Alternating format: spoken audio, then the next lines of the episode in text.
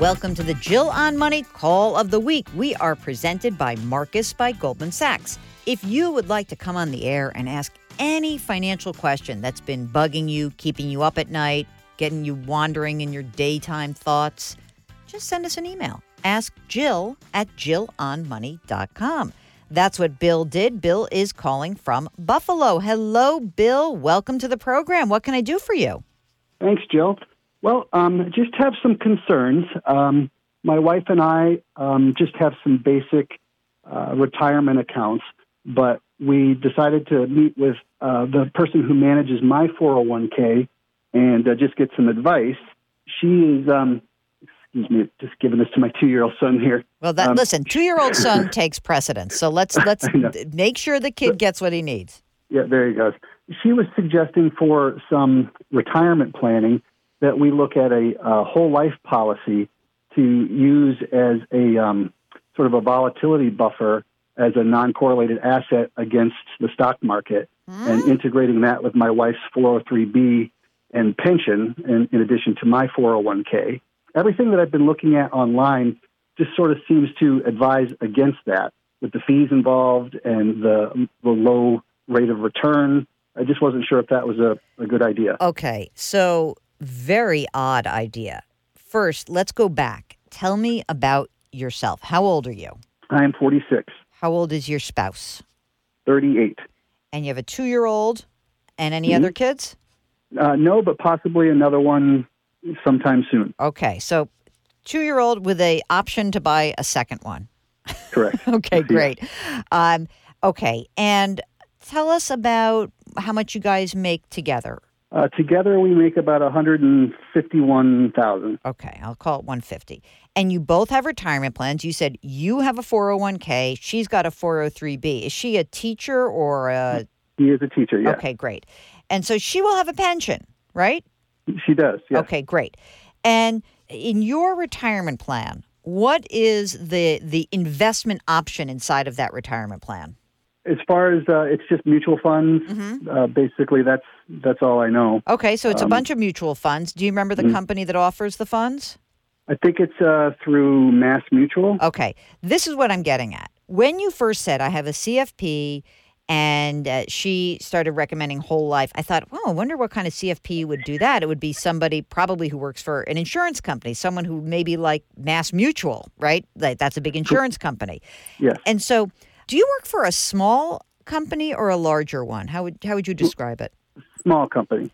Yeah, I mean, it, it doesn't surprise me. A lot of smaller companies, they will essentially say, hey, you know, the boss's CFP, the boss's accountant, the boss's insurance agent puts in a retirement plan, and usually that plan is through some sort of insurance company, and it's usually not a great plan. It's usually more expensive than, say, you know, let's say uh, you're, you work for a huge company and they use Vanguard funds. The problem is that a lot of small companies uh, they don't have the option of going to some of the best plans because the plans they have are are too small.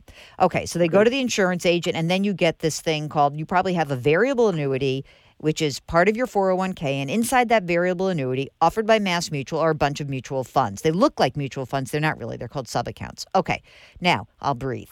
Here we go. The idea that you would use a whole life policy as a quote buffer against the stock market is ridiculous. So honestly, Okay. you just cannot you cannot listen to anything this person says. Like at that moment, you can like turn that person off because that's a terrible idea. Unless you told me that you guys have a need for permanent life insurance. So, you know, like if you told me that, well, gee, I have a, a sibling who I'm going to have to care for throughout my life, and when I die, someone has to care for that person, then that's a reason. If you have a massive estate, or if you have an estate that's tied up mostly in real estate, that's a reason. If you're married and you have uh, some obligation for a special needs child, that's a reason. But just for for the heck of it, this is n- nonsense. So, how much do you contribute to each of your plans? How what percentage of your income do you put into your 401k?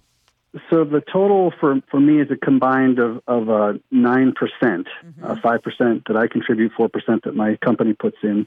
Not quite sure what my wife puts in, mm-hmm. but um, I think she does contribute a little bit more. Okay. Uh, and so percentage. Do you have enough money extra to put away considering that you have a 2-year-old and you know you obviously we do. yeah. So, you know, she um, identified some some lazy money that we have and so we have pro- probably we have uh, 250,000 in just liquid cash. Mm-hmm. Uh, of that, we're probably thinking about a hundred thousand. We were planning to invest. This is this is phase one of of the plan was to consider like the distribution phase of our retirement. Basically, it was the the the argument that was made that there would be an accumulation phase of of income Mhm. or uh, growth, and then a Mhm. distribution phase, and that was the argument to to use the whole life. Okay, completely Um, ridiculous. Let's just stop. okay. Don't ever mention whole life again to me. Okay. okay, I'm going to just like take that off the table. Let's now talk about what other things you could be doing. Number one, with your $250,000, and number two, with your sort of life goals. So, the reason why we're not going to use whole life is that it's completely it's a stupid idea unless you need permanent insurance and you do not need permanent insurance it's a terrible way it's a, the rationale that it is eh, somehow a hedge against the stock market is ridiculous there are many other hedges that are far cheaper and the idea that i know you're she's the the advisor is getting to that you know, save for college. Also ridiculous because you are part of a fantastic state 529 plan, which is called nysaves.org. So, Right. and, and, and by the way, you want to hear how, how incredibly irresponsible it is to say use whole life for education? You also get a state income tax deduction. Deduction. Yeah. I mean, looked into that and I ran the numbers, and the 529 would would double what would have accumulated by the time we need to withdraw it uh, when he's like 20 years old. yeah, it's and it just didn't seem to make any sense. no sense at all. So now, how much money is currently in each of your in, in your total retirement savings right now? Uh, right now, I have about 161,000. My wife has about 81,000. All right. So here's what I think. Of the 250 in cash, how much of that really needs to be in cash, like as your emergency reserve fund? Maybe 100,000, 125,000. We do have like some home improvement projects and Okay. things like that. So of the 125, the idea here would be how much money do I need to be putting to work in retirement? How much money do I need to be putting to work for education, right? Something mm-hmm. around that. And I would say that one of the reasons to keep the cash around would be to bump up your contribution to your retirement account, except that we've already just discussed that you don't have a great retirement account, that mm-hmm. you have this mass mutual account. And, And so actually, you know, I think it's through American funds, come to think of it. Okay, wait. If it's American funds, then I'm happier. American Okay. funds you could use. You guys, you said you together you make 150 grand. Here's what I think you should do. I think you should both open Roth IRAs. Okay. I think you should put in your six grand each into those Okay. funds, into those Roth IRAs. And then I think you should bump up your contributions into your retirement accounts and try to put in the maximum level, which would be $19,000. And then, but I want you to kind of plan that out because you may need to have your cash on hand to afford that. You might need to spend some of that cash while you're doing the salary deferral. And then I think you should put in some money into the New York Saves plan.